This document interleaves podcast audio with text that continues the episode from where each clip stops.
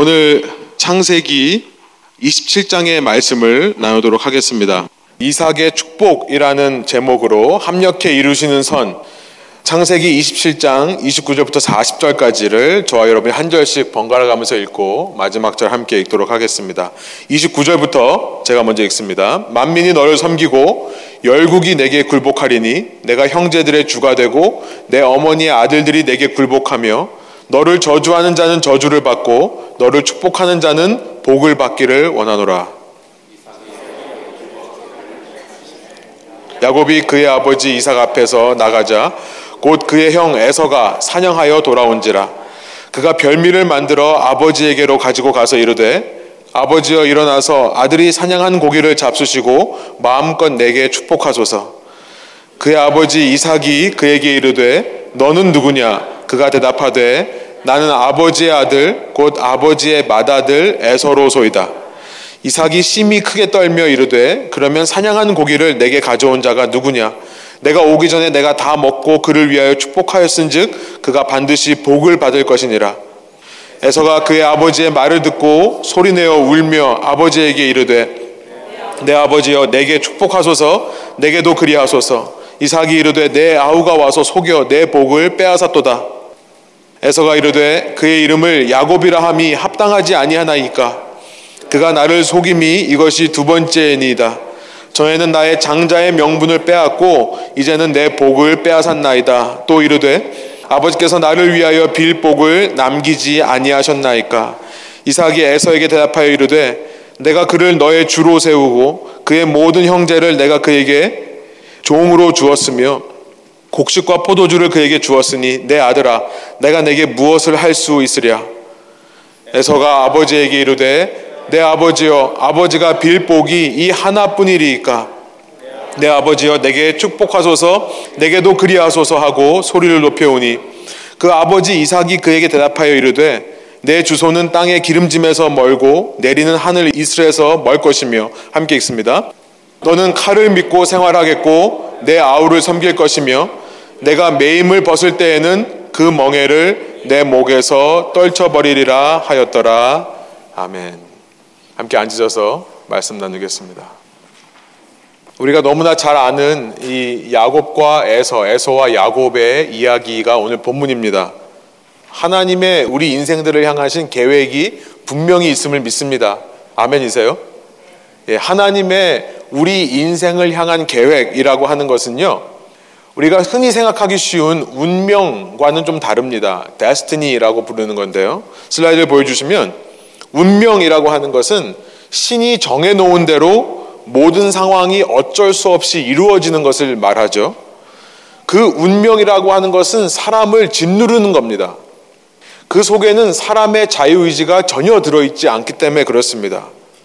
그 반면에 하나님의 우리 인생을 향하신 계획, 이것을 우리 신학적인 용어로는 예정이라고 합니다. predestination이라고 하는데요. 이 하나님의 우리 인생을 향한 계획은 말 그대로 하나님은 어떤 상황보다 사람에게 먼저 관심이 있다는 것을 말씀하시는 거예요. 어떤 사람에게 먼저 관심이 있는 것이다. 운명이라고 하는 것을 이렇게 표현할 수 있습니다.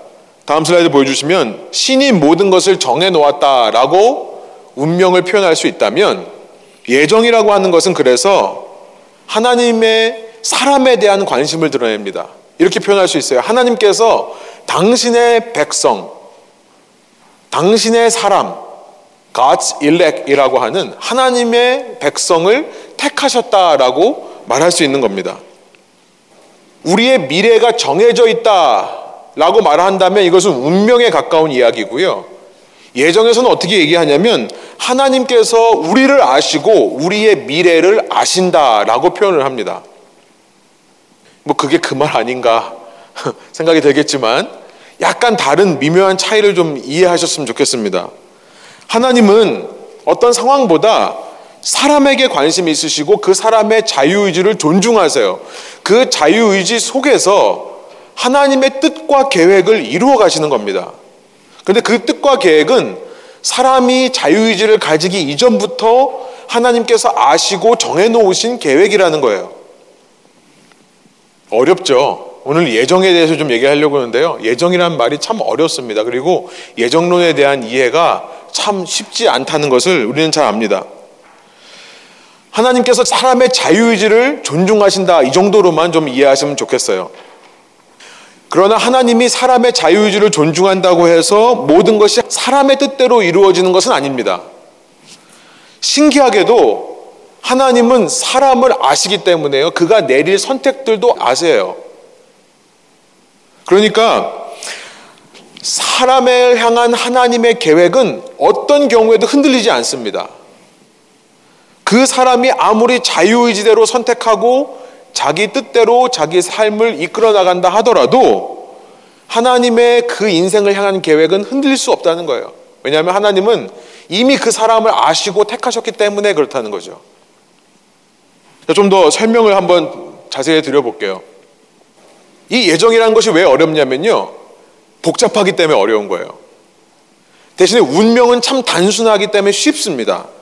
그래서 사람들이 신을 생각할 때 생각하는 것은 운명을 생각하기가 쉬워요. 사람이 신에 대해서 생각하거나 신을 만들어냈다고 한다면 아마 운명적인 신을 만들어냈을 것입니다. 무슨 말입니까? 이런 거죠. 모든 것이 신의 뜻이다. 이 세상 모든 것은 신의 뜻에 의해서 조금의 틀림없이 철저하게 움직인다. 모든 것을 신이 정해놓은 대로 이루어지게 되어 있다. 이렇게 말하면 아주 단순하고 편한 겁니다. 그렇죠? 그런데 하나님께서 우리를 향한 계획이 있으셔서 우리를 택하시고 그 속에서 우리의 모든 자유의지를 존중하시면서 그 자유의지 속에서 우리의 미래를 이끌어 가시며 당신의 뜻을 이루신다. 이렇게 말하면요. 복잡한 거예요. 왜 복잡합니까? 우리가 아는 대로 많은 경우 우리 인간들이 내리는 결정은요. 하나님의 뜻에 어긋나는 선택이기 때문에 그렇습니다. 그러니까 우리의 자유의지를 존중하시고 우리 자유의지에 맡기신다고 하는 것은 복잡한 일들을 만들어낸다는 얘기예요. 많은 사람들이 우리가 하루를 살면서 내리는 선택의 숫자를 약 3만 5천 개라고 합니다. 다음 슬라이드 좀 보여주세요. 여러분 그 중에 3만 5천 개 중에 여러분 몇 개나 우리가 하나님을 생각하며 결정을 내릴까요? 우리가 순간순간 내리는 모든 결정들을 포함해서 3만 5천 개라고 하는 거예요. 이 중에 우리가 얼마나 하나님의 음성에 귀를 기울이면서 선택을 할까를 생각해 보면 하나님이 운명적으로 이끄시는 게 아니라 예정적으로 이끄신다는 것이 참 복잡하시겠다 생각이 드는 겁니다. 하나님이 이런 인생들을 이끄시느라 얼마나 힘드실까 생각하게 되는 거죠. 단순하게 말하면 운명에는 자유의지가 없습니다. 하나님의 예정에는 자유의지가 있다는 거예요. 우리는 오늘 창세기 27장에 기록된 한 가정의 이야기 속에서 하나님이 인생을 이끄시는 모습을 발견합니다. 이삭이라고 하는 사람, 아이작, 이삭이라고 하는 사람, 이삭은 자기 아버지 아브라함처럼요, 자녀를 낳지 못했습니다. 그럼에도 그는 포기하지 않고 기도를 멈추지 않았더라. 창세기 25장 21절이 그렇게 기록합니다. 기도를 계속했더라. 결국 그의 나이 60세에 아내 리브가 레베카로부터 쌍둥이를 얻게 됩니다. 60세예요. 여러분 우리는 이렇게 생각하기가 쉬워요. 그가 60대까지 아이를 갖지 못한 이유가 무엇인가? 운명론적으로 생각하면 모든 것을 신이 정해놨기 때문에 그런 거죠. 근데 예정적으로 생각하면 좀 다릅니다. 이렇게 생각할 수 있어요. 하나님이 그의 인생을 향한 계획이 있었기 때문에 그렇다. 이렇게 이해할 수 있어요. 하나님은 이삭을 아셨기 때문에요. 그가 감당할 수 있는 시험들만을 허락하셨던 것이고요. 그가 정해진 시간까지 낙심하지 않고 기도할 것을 아셨던 겁니다. 이 모든 기도의 세월은 결국 그와 하나님의 관계가 더욱더 깊어지기 위한 준비 기간이었지 않았을까? 우리가 생각해 볼 수 있는 거죠. 운명적으로 생각하면 이런 여지가 하나도 없습니다. 그냥 정한 대로 가는 거예요. 그런데 하나님은 무슨 뜻이 있으셔서 단지 아들을 얻는 게 아니라 그보다 더 깊은 뜻이 있으셔서 이런 일들을 허락하셨다라고 믿을 수 있는 것이 예정이라는 겁니다. 우리는 이렇게 생각할 수 있어요. 운명적으로 생각하면 아, 좀 더 기도 열심히 해서 좀 더 일찍 받지. 그렇죠? 혹은 아, 그나마 이삭이 아버지보다는 좀 더 기도를 많이 해서 아버지는 100세에 얻었는데 이삭은 그나마 40년 앞당겼구나. 우리는 이렇게 생각할 수 있어요. 인간이 뭔가를 더 하면 더 좋은 결과가 있을 수 있고 그러면 우리는 그것을 아, 신이 이렇게 정했기 때문에 그렇다라고 얘기를 하겠죠. 인간이 뭔가를 잘못하면 그렇지 않은 결과가 있을 수 있고 그런데 예정을 믿는 사람들은요. 단지 어떤 결과를 얻는 것보다 그 뒤에 숨어진 하나님의 뜻과 계획이 있다는 것을 믿는다는 것입니다. 이삭 역시 아브라함처럼 불순종하는 인생이었어요. 이삭 역시 아브라함처럼 하나님의 약속을 끝까지 신뢰하지 못하는 연약한 사람이었습니다.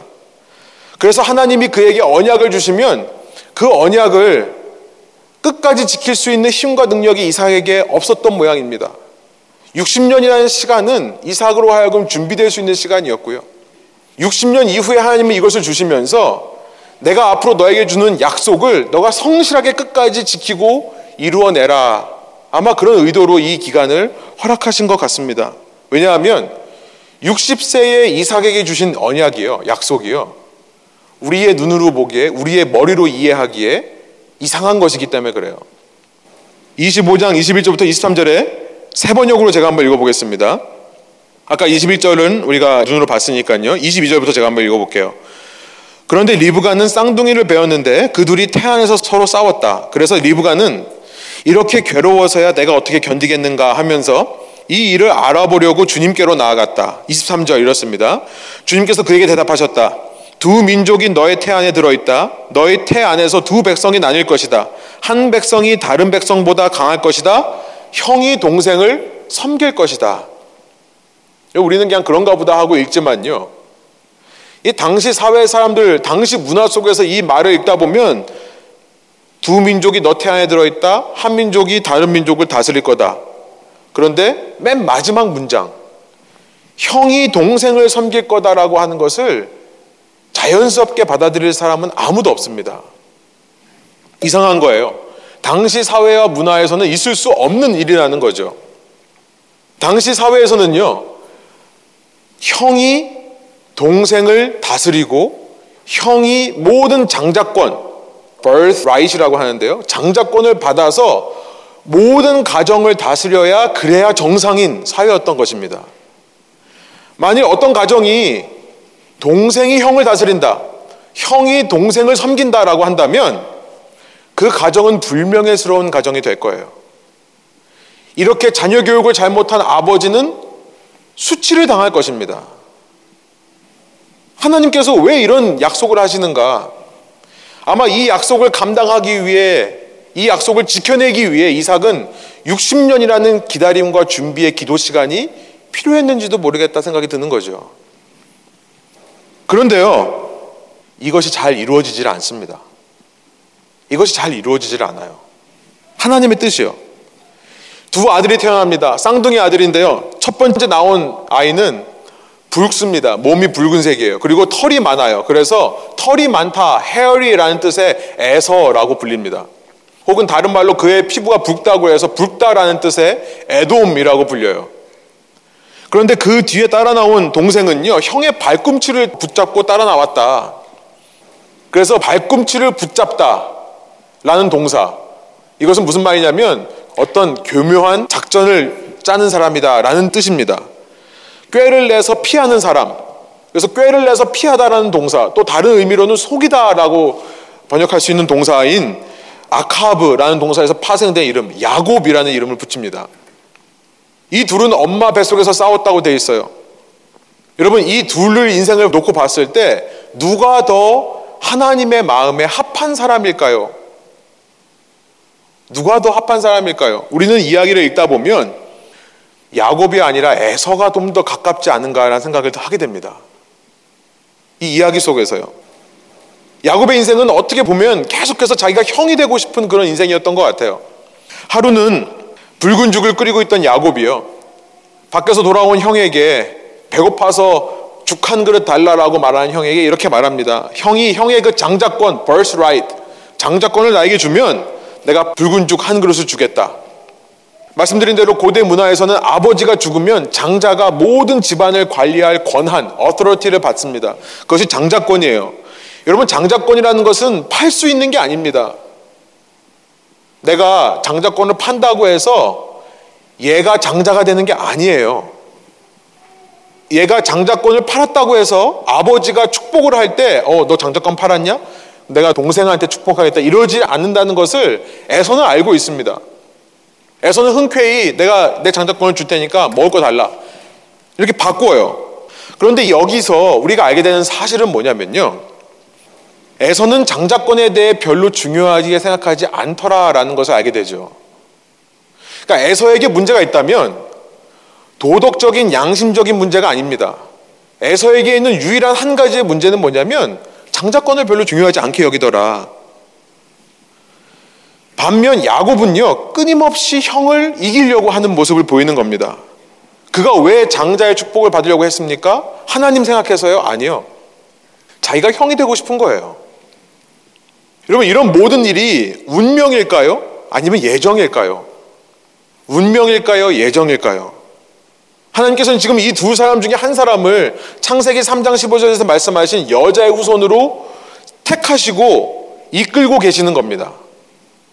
이 과정 속에서 에서는 에서대로 야곱은 야곱대로 자기의 자유의지로 이런 일들을 결정하고 선택해서 이런 일들을 벌이는 거예요. 만일 이들의 삶에 조금이라도 잘못이나 문제가 있다면 그것은 하나님 책임이 아니라 이들의 책임입니다. 하나님이 이들의 자유의지를 인정해 주시기 때문에 그런 거죠. 겉으로 보기에 말씀드린 대로 에서는 별로 문제가 없어 보여요. 그는 누구를 시기하지도 않고요. 질투하지도 않고요. 남의 것을 빼앗지도 않고요. 남을 속여서 원하는 결과를 얻어내려고 하지도 않습니다. 그는 사냥꾼이에요. 사냥꾼이었더라. 성경이 말씀하세요. 헌터라는 겁니다. 사냥은 정직한 거죠. 사냥은요, 내 결과를 꾸며낼 수 없는 겁니다. 내가 노력한 만큼 결과를 얻는 것이 사냥이에요. 그가 사냥꾼이었다는 사실은 그가 어떤 사람이었는가에 대해서 많은 것을 말해주는 겁니다. 인간의 눈을 보기에는 이 가정에서 에서가 오히려 정상적으로 보입니다. 운명론적으로 생각하면요. 지금 야곱 때문에 하나님의 계획이 망쳐져 가는 것으로 보이는 거예요. 에서는 제대로 된 사람인데 자꾸 야곱이 거기에서 어떤 태클을 걸고 말하자면 방해를 하는 모습으로 보여지는 겁니다.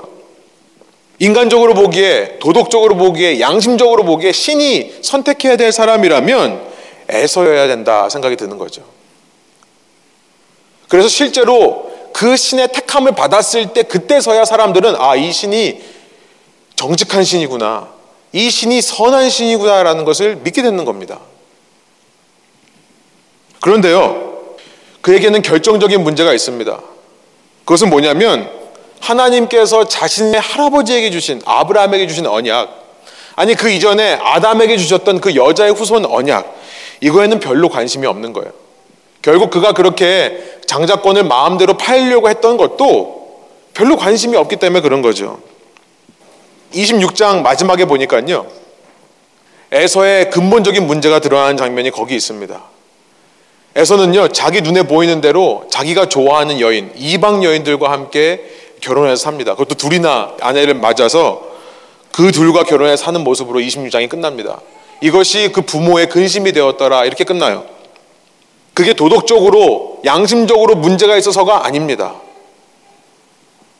인간적으로 보면 전혀 문제가 없는 사람인데요. 한 가지 흠은 하나님의 약속에 관심이 없더라. 하나님께서 에서를 버리신 걸까요? 하나님께서 에서를 버리신 걸까요? 그래서 운명적으로 그가 자기 의지와 상관없이 운명적으로 이런 선택들을 하는 걸까요? 아니요. 하나님께서 에서를 아신 거죠. 에서가 어떤 결정을 할지 그가 그 마음속에 어떤 마음이 있는지를 아시는 겁니다. 하나님께서 원하시는 것은 도덕적인 발음, 양심적인 오름이 아니었어요. 한 가지만 있으면 된다. 너의 마음 속에 한 가지만 있으면 된다. 그것은 내가 너희와 맺은 언약을 귀중하게 여기는 마음이다. 그것을 지키기 위해 노력하는 마음이다. 그 마음이 없다는 것을 아셨기 때문에 애초부터 그를 택하지 않으셨다는 것으로 우리가 이해할 수 있는 겁니다.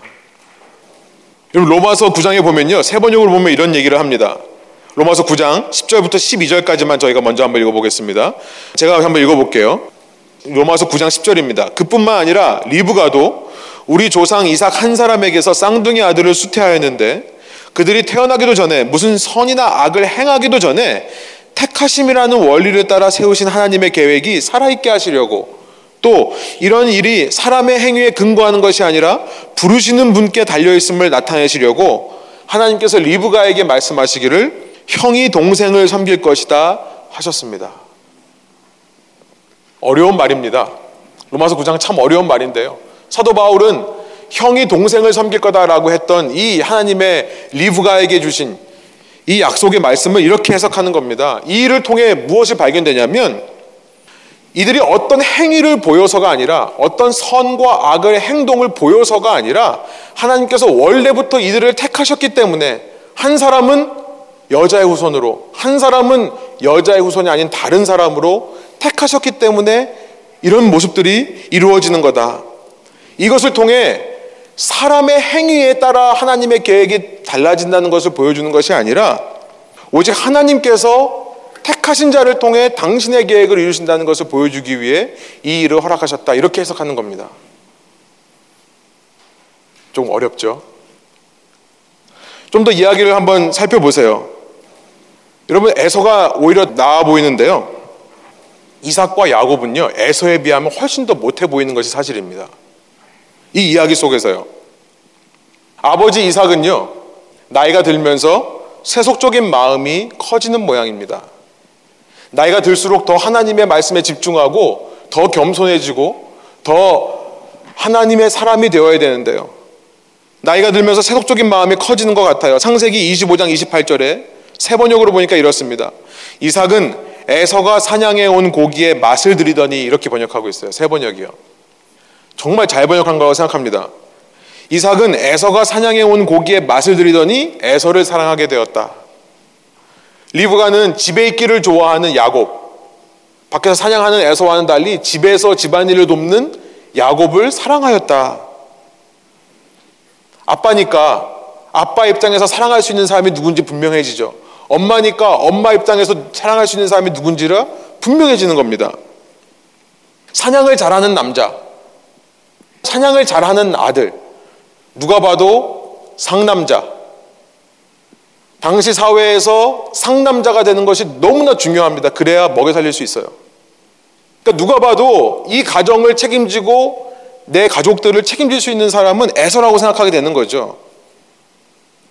아버지가 에서를 더 좋아할 수밖에 없는 겁니다. 뭐가 문제입니까? 이삭은요, 하나님으로부터 형이 동생을 섬길 거다라고 하는 말씀을 직접 들은 사람이에요. 그런데 그 말씀을 따라 살지를 않는 겁니다. 이삭이 좀 더 나아서가 아니에요. 똑같은 문제가 있는 사람이었다는 것을 알게 되는 거죠.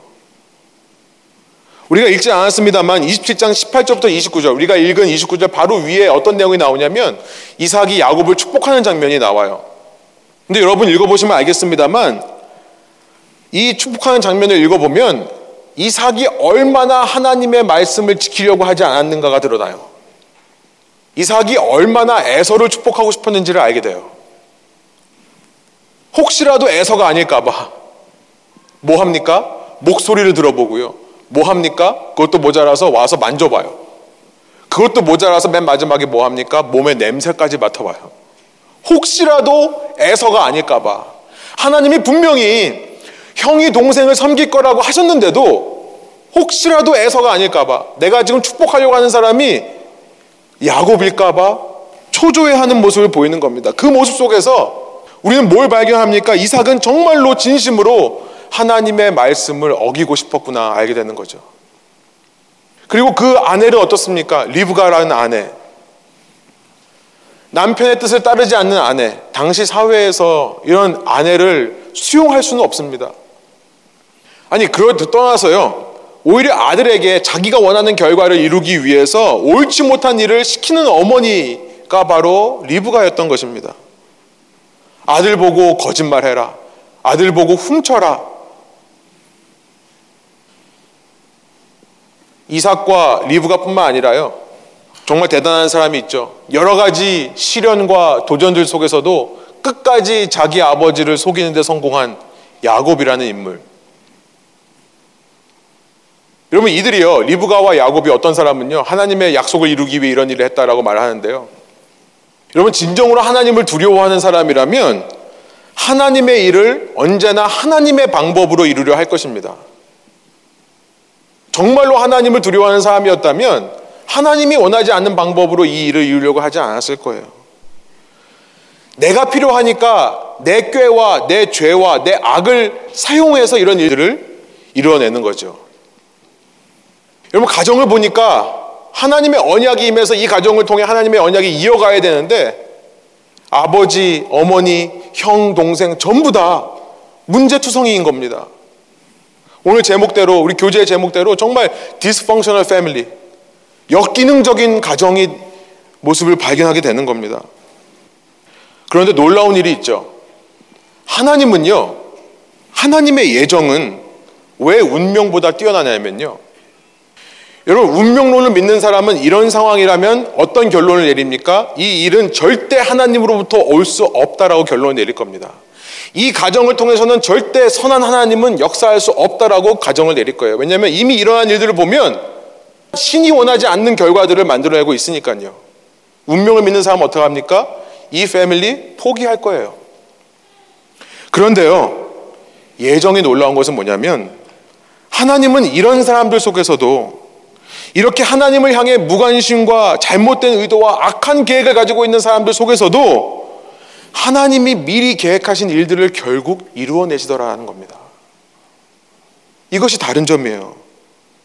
하나님께서는 인간의 죄와 인간의 악마저도 하나님의 궁극적인 뜻, 얼티밋 will을 위해 도구로 활용하시더라. 인간의 계획은요, 창세기부터 지금까지 계속해서 하나님을 반역하고 불순종하는 방향으로 가고 있지만 그래서 우리 눈으로 보기에는 하나님의 언약이 깨어질 것 같고 하나님의 언약이 위태위태한 순간들이 한두 번이 아닌 것이 인류의 역사인데요. 하나님께서는 놀랍고 신기하게 역사하셔서 그 위기들을 기회로 바꾸시고 광야의 길을 내시고 사막의 강을 내시는 하나님이더라. 벼랑 끝에서 이제는 갈 길이 없다고 생각했는데 거기서 구원의 길을 보여주시는 하나님이시더라. 우리가 기억해야 될 것이 있습니다. 복음이라고 하는 것. 여러분 에덴에서 인간이 타락하지 않았다면 예수 그리스도도 이 땅에 오시지 않았을 것입니다. 하나님의 놀라운 예정의 뜻이에요. 운명을 믿는 사람들은 받아들일 수 없습니다. 타락했으면 인간이 불순종했으면 그것으로 분명히 드러났어요. 그러면 거기서 끝내야죠. 하나님은요, 어떤 하나님인 줄 아십니까? 인간의 불가능이 클라이맥스일 때 인간의 불가능이 클라이맥스가 바로 십자가입니다. 왜요? 인간은요, 자신을 구하러 오신 하나님마저도 못 박는 사람들이더라라는 것을 증명하는 것이 십자가죠. 인간의 불가능의 그 클라이맥스를요, 그 죄와 악의 클라이맥스를 하나님은 당신의 구원 계획의 클라이맥스로 사용하시는 분이시라는 거예요. 결국 이 이삭의 축복 이야기가 드러내고자 하는 것은 뭐냐면 우리가 눈으로 보기에 이렇게 막장 드라마 같은 가정. 정말 dysfunctional family. 그런데 이 가정 속에서 일하시는 하나님의 계획을 바라보게 하는 것이고요. 하나님의 관점에서 이들을 바라보게 하시는 겁니다. 하나님의 관점에서 이들을 바라보게 하는 거예요. 여러분, 이 이야기가 진행되면서 우리는 압니다. 그때그때 정말 자기가 살겠다고 자기의 길을 마련해 보겠다고 자기가 한번 자기 뜻을 이루어 보겠다고 그때그때 자기 자유의지로 결정하면서 살아가는 이들의 모습 그렇게 자기만을 신뢰하는 이들의 모습이 얼마나 어리석어 보이는지 우리는 알게 됩니다. 기뻐하는 거예요. 작은 일 하나가 생기면 기뻐하고요. 또 슬픈 일 하나 생기면 힘을 잃고 절망하는 모습. 그야말로 일희 일비 하는 모습. 때로 내 뜻대로 돼서 성공하면 그렇게 세상 모든 것이 다 기쁜 것처럼 살다가 또 하나 실패해서 잘못하면 정말 자기가 모든 것을 다 잘못한 것처럼 포기하고 절망하는 모습. 여러분, 이런 모습이 얼마나 어리석은지를 하나님의 관점에서 우리에게 보여주시는 이야기가 되는 거죠. 우리의 삶에 내 뜻만이 내 결정만이 전부라고 믿는 사람들이 얼마나 어리석은 사람들인가 보여주는 이야기가 되는 것입니다. 그래서 하나님의 관점에서 깨닫게 돼요. 오늘 우리의 삶도 마찬가지구나. 오늘 내 삶도 마찬가지 원리로 이루어지는구나. 하나님의 관점에서 보면 하나님은 우리를 향한 계획과 뜻이 있으신데 우리가 그것을 못 믿고 신뢰하지 못해 우리의 힘으로 뭔가를 하려고 발버둥 치다가 걱정하고 두려워하는 것이구나. 여러분, 우리의 삶에서 조금도 걱정하거나 두려워하거나 실망할 필요 없는 것임을 이 이야기를 통해 깨닫게 되는 것입니다. 이것이 하나님의 예정이라는 거예요. 그러나 그렇다고 해서 우리가 할 일이 없을까요? 하나님께서 어쨌든 어떤 모습으로든 우리를 사용하셔서 당신의 뜻을 이루시니까 우리가 그냥 마음대로 살아도 되는 걸까요? 여러분 그렇지는 않습니다. 다음 시간 더 자세히 살펴보겠습니다만 하나님께서는 우리를요 반드시 당신의 언약에 합당한 자로 성장시키고 성숙시키고 변화시키기 위해 우리에게 어떤 일을 허락하시고 우리에게 필요한 어떤 과정들을 겪도록 하실 것입니다. 그러나 그 전에 우리가 해야 될 일이 있어요. 아까 1부 때 이런 얘기를 하더라고요. 그럼 어쩌라는 거예요? 이것도 아니고 저것도 이것도 못하고 저것도 못하면 뭐, 뭐 하라는 거예요? 아무것도 하지 말라는 거예요? 여러분 하나님의 예정을 믿는 사람들은요 하나님께서 예정했기 때문에 내가 아무것도 안 하고 내가 또 어차피 노력해봤자 하나님의 뜻대로 이루어질 거고 내가 안 해도 이루어질 거니까 아무것도 안 하겠다 하는 사람들이 아닙니다. 하나님의 예정을 믿는 사람들은요 우리가 해야 될 많은 일들 중에 가장 기본적인 것 한 가지를 먼저 집중하는 사람들이라 생각이 드는데요. 그것은 뭐냐면 하나님의 긍휼하심을 구하는 거더라. 하나님의 긍휼하심을 구하는 거더라. 생각이 듭니다. 여러분 믿는 사람과 믿지 않는 사람들이요. 세상의 눈으로 볼 때 어쩌면 이렇게 우리가 생각하기 쉬운 것 같아요. 믿지 않는 사람들 보면 때로 믿는 사람들보다 더 바르게 사는 사람들이 참 많죠. 믿는 사람들을 보면 어떨 때는 믿지 않는 사람들보다 더 문제가 많아 보이는 사람들도 참 있습니다. 그래서 우리가 이런 얘기를 해요. 기독교인들 정말 믿지 않는 사람들보다 도덕적으로 양심적으로 뭐가 나은가? 믿는 사람들이 왜 믿지 않는 사람들보다 더 미성숙해 보이는가? 이런 질문들을 할 때가 참 많이 있는 것 같아요. 그런데요, 믿는 사람이 믿지 않는 사람과 근본적으로 다른 한 가지는요, 그들이 도덕적으로, 양심적으로 더 나은 사람, 이게 아니라요, 한 가지를 구하는 겁니다. 결국 마지막에 가서 그 낭떠러지, 그 벼랑 끝에 서서 믿지 않는 사람들은 절대 구하지 않는 한 가지를 구하는 겁니다. 제가 이게 약 배달을 하면서 아까 1부 때는 이 말씀을 시간 없어서 안 드렸는데요. 약 배달하면서 이렇게 만나면 제가 저번에 한번 말씀드렸죠. 믿는 권사님들 또 장로님들 이렇게 보면 할아버지 할머니들 참 어떤 분들은 정말 아 저분은 신앙인이구나 눈으로만 봐도 아는 분들이 있어요. 또 어떤 분들은 만나면 제가 이런 생각이 드는 분들이 있어요. 이분은 정말 교회 안 다녔으면 좋겠다. 이분이 자기 입으로 자기 신앙이라고 안 했으면 좋겠다고 생각하시는 그런 분들도 있어요. 심지어 얼마나 힘들게 하는지요 사람을 어, 제가 다 얘기는 못 드립니다만 정말 힘들게 하세요. 근데요 제가 이 일을 지금 이제 한 지 거의 8년이 넘었거든요. 오랜 시간이 지나고 보니까 그 초기에 그걸 느꼈는데 오랜 시간이 지나고 보니까 그래도 신앙에 있는 사람들은 다르더라고요. 인간적으로 볼 때 미성숙하고 문제는 모습도 분명히 있는데요. 그래도 신앙에는 다르더라라는 것을 제가 요즘 느낍니다. 결국 마지막 순간에 가서는 그들이 신앙의 모습을 보여요. 하나님이 그것을 귀하게 여기시는 것이 아닌가. 아까 로마서 우리 9장에 보면요. 우리 12절까지 읽었는데요. 이어서 제가 한번 읽어보겠습니다.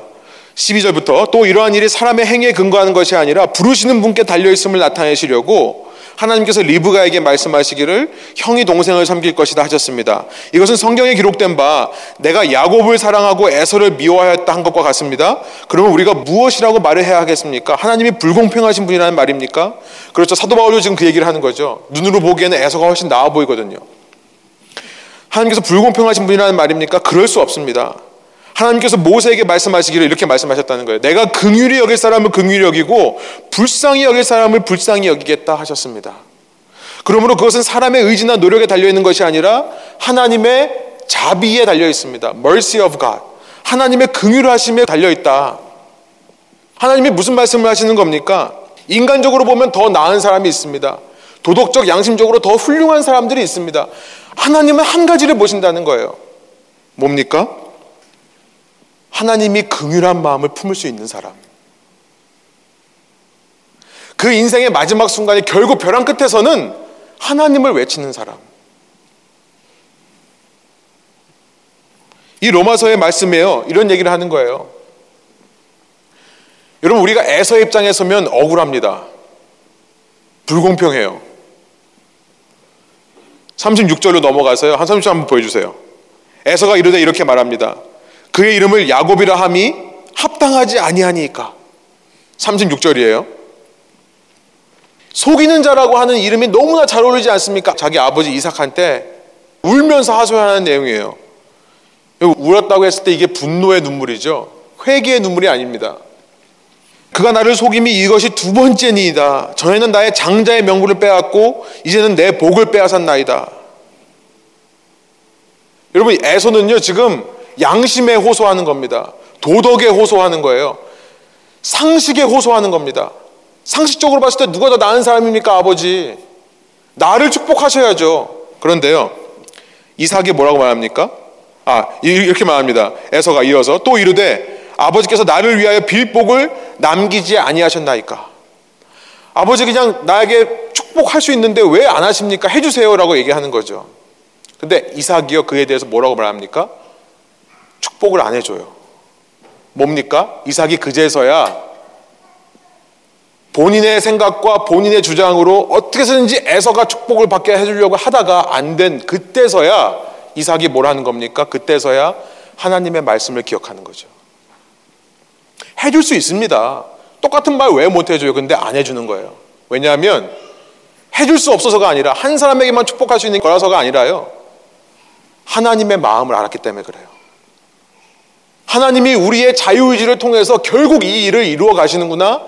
하나님의 인생을 향한 계획, 하나님의 예정하심을 깨달았기 때문에 이제서야 이삭이 하나님의 말씀에 순종하는 장면이 나오는 겁니다. 축복을 안 해주는 거예요. 로마서가 무슨 말씀을 하는 겁니까? 하나님께서 긍휼히 여기는 사람이 될 것이냐? 하나님께서 불쌍히 여기는 사람이 될 것이냐? 아니면 수많은 도덕적인 기준, 세상적인 기준들을 가지고 그런 하나님을 불공평하다라고 말하는 사람이 될 것이냐? 여러분, 어떤 사람이요? 기독교인들은 교회 다닌다고 하면서도 똑같이 잘못해. 똑같이 문제 있어. 그렇게 말하는 그 사람은 문제가 없을까요? 그렇게 말하는 사람은 잘못이 없을까요? 하나님께서 관심 있게 보시는 것은 뭐냐면 그 사람이 문제가 있는 사람이고 아니고 도덕적으로 양심적으로 선한 사람이고 아니고를 떠나서 내가 하나님의 긍휼하심을 필요로 하는 사람인지 아닌지를 아는 사람. 내게 하나님의 긍휼하심이 필요하다고 외치는 사람인가 아닌가를 주목해 보신다는 것을 알게 되는 거예요. 내가 언제나 야곱이구나 깨닫는 사람. 말라기에 보면 이런 말씀이 있습니다. 세 번역이에요. 다음은 주님께서 말라기를 시켜 이스라엘 백성에게 경고하신 말씀이다. 나는 너희를 사랑한다. 나 주가 말한다. 그러나 너희는 주님께서 우리를 사랑하신다는 증거가 어디 있습니까? 하고 묻는다. 에서는 야곱의 형이 아니더냐? 나 주가 말한다. 그런데도 내가 야곱은 사랑하고 에서는 미워하였다. 에서가 사는 언덕은 벌거송이로 만들고 그가 물려받은 땅은 들짐승들에게 넘겨주었다. 하나님께서 무슨 말씀하십니까? 말라기를 통해 이스라엘에게 경고하시는 말씀이라고 합니다. 이스라엘이 말해요. 이렇게 포로 생활을 겪고 나서 하나님이 우리를 사랑하시지 않는 것 같다고 느끼겠죠. 묻습니다. 하나님께서 우리를 사랑하신다는 증거가 어디 있습니까? 하나님께 대답이 뭐냐면, 야, 내가 누가 봐도 에서를 택했어야 되는데 나는 에서를 택하지 않고 야곱을 택하지 않았냐. 내가 긍휼히 여기는 사람을 내가 긍휼히 여기고 불쌍히 여기는 사람 내가 불쌍히 여기지 않았냐. 그런 조건이 되어서가 아니라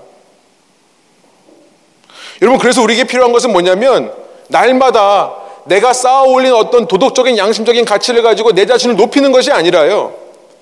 언제나 주의 긍휼하심을 구하는 낮은 마음이 신앙인들에게 필요한 겁니다. 신앙생활이란 바로 그거예요. 신앙생활 하면서 높아지는 것이 아니죠. 나에게는 주의 긍휼하심이 필요합니다라고 매 순간 새롭게 더 진실되게 고백하는 것이 참된 신앙생활인 것입니다. 로마서 8장 28절에 그래서 이렇게 얘기를 합니다. 우리가 알거니와 하나님을 사랑하는 자 곧 그 뜻대로 부르심을 입은 자들에게는 모든 것이 합력하여 선을 이루느니라. 우리는요 뒷부분만 읽어요 자꾸 모든 것이 합력해서 선을 이룬다. 아, 하나님은 인간의 죄와 잘못도 이용하셔서 선으로 바꾸신다. 그런데 그 앞에 말씀하시는 것이 있죠. 하나님을 사랑하는 자, 곧 그 뜻대로 부르심을 받은 자들에게만 이 일이 이루어진다는 겁니다. 하나님의 예정하심이 있는 자들, 주의 긍휼하심을 얻은 자들, 그래서 그 긍휼하심을 얻어서 나도 하나님을 사랑한다라고 고백하는 사람들.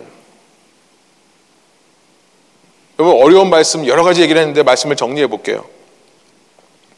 하나님께서는요 당신의 백성들을 향한 분명한 계획이 있으십니다. 여러분 믿으세요? 아멘. 하나님께서 그 분명한 계획을 이루어내시기 위해 그 백성에게 행하시는 여러 가지 일들 중에 가장 기본적인, 가장 확실한 일 하나는 뭐냐면 그 언약 대상자를요, 계속해서 긍휼의 자리로 이끄신다는 거예요. 하나님의 긍휼이 필요한 자리로요. 자기가 높아져서 이제는 하나님의 긍휼하심도 없고 내가 내 스스로 내 꾀와 내 능력으로 뭔가를 이뤄낼 수 있다 말하는 자리가 아니라 나는 그렇게 약하고 약하지만 하나님께서 나를 도우셔야 내가 할 수 있다는 자유로 이끄신다는 겁니다.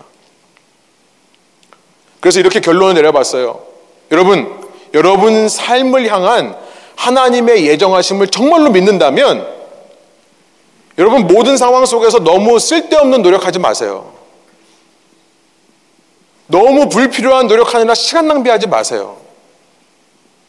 여러분 이 시대는요 수많은 방법론의 시대입니다. methodology. 뭘 어떻게 해야 되는가라는 정보가 수없이 쏟아내고 있어요. 그렇죠? 요즘은 찌개랑 국을 끓여도요 전부 인터넷 보고 합니다. 다 나와요. 뭐 맛있게 찌개 끓이는 방법. 뭐 먹고 싶으면 검색하면 다 레시피가 나와요.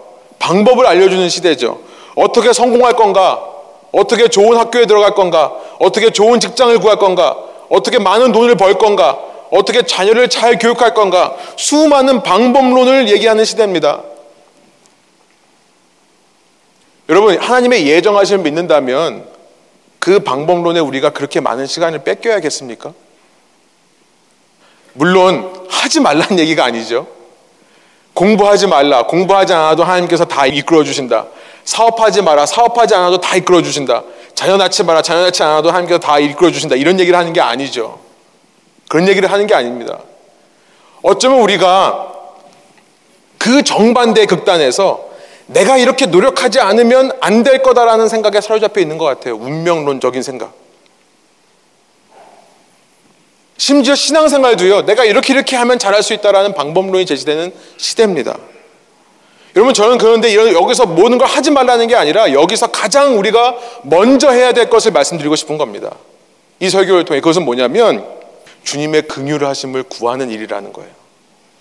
그것만이 우리가 하나님의 계획을 끝까지 이루어내는 유일한 길이라는 겁니다.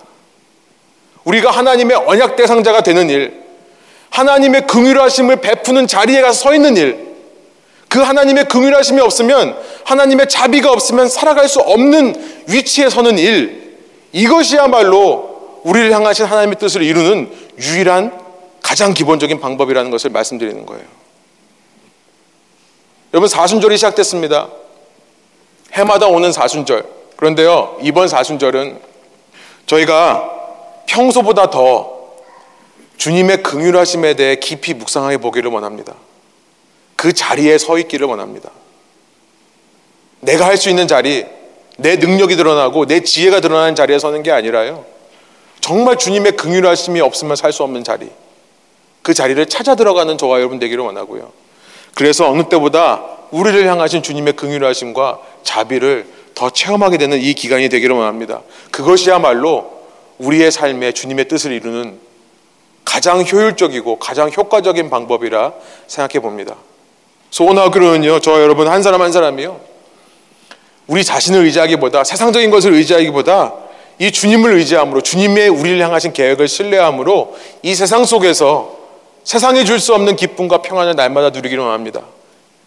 때로 넘어지기도 합니다. 저는 때로 넘어지나 아예 쓰러지지 아니함은 여호와께서 그를 붙드심이로다. 그 말씀을 믿으시며 하루하루 살아가신 저와 여러분 되기를 소원합니다. 함께 기도하겠습니다.